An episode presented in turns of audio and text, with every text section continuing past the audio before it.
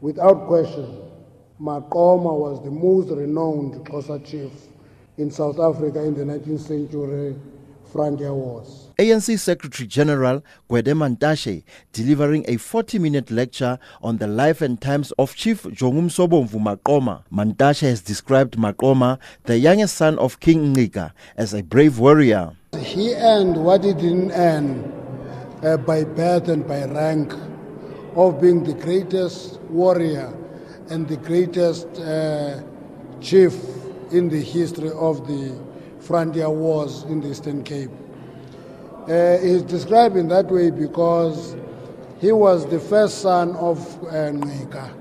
Mantashe said Maqoma fought for the land of his people, something which he said remained a priority of the ANC led government. Maqoma fought four wars of dispossession, and all of those were about the shifting of boundaries, which is quite important and central to the question of the land.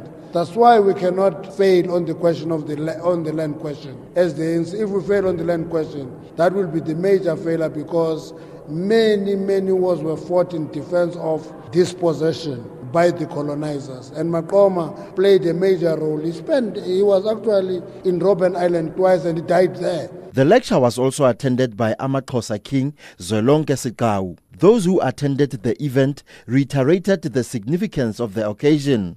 I think this memorial lecture gave a great deal of uh, wars of resistance, wars of disposition. So it was very good that for people to be informed of the past history. For a young man like me, uh, it's, uh, it's an eye opener to really know how history unfolded and, and, and, and how we came about to, to, to this state that we are in now. It's things that we really didn't understand and things that we didn't know, things that we didn't been informed by. The lecture was a build up for a coronation of King Zwelonke Sigcawu on the 15th of next month. Tabiso in Bloemfontein.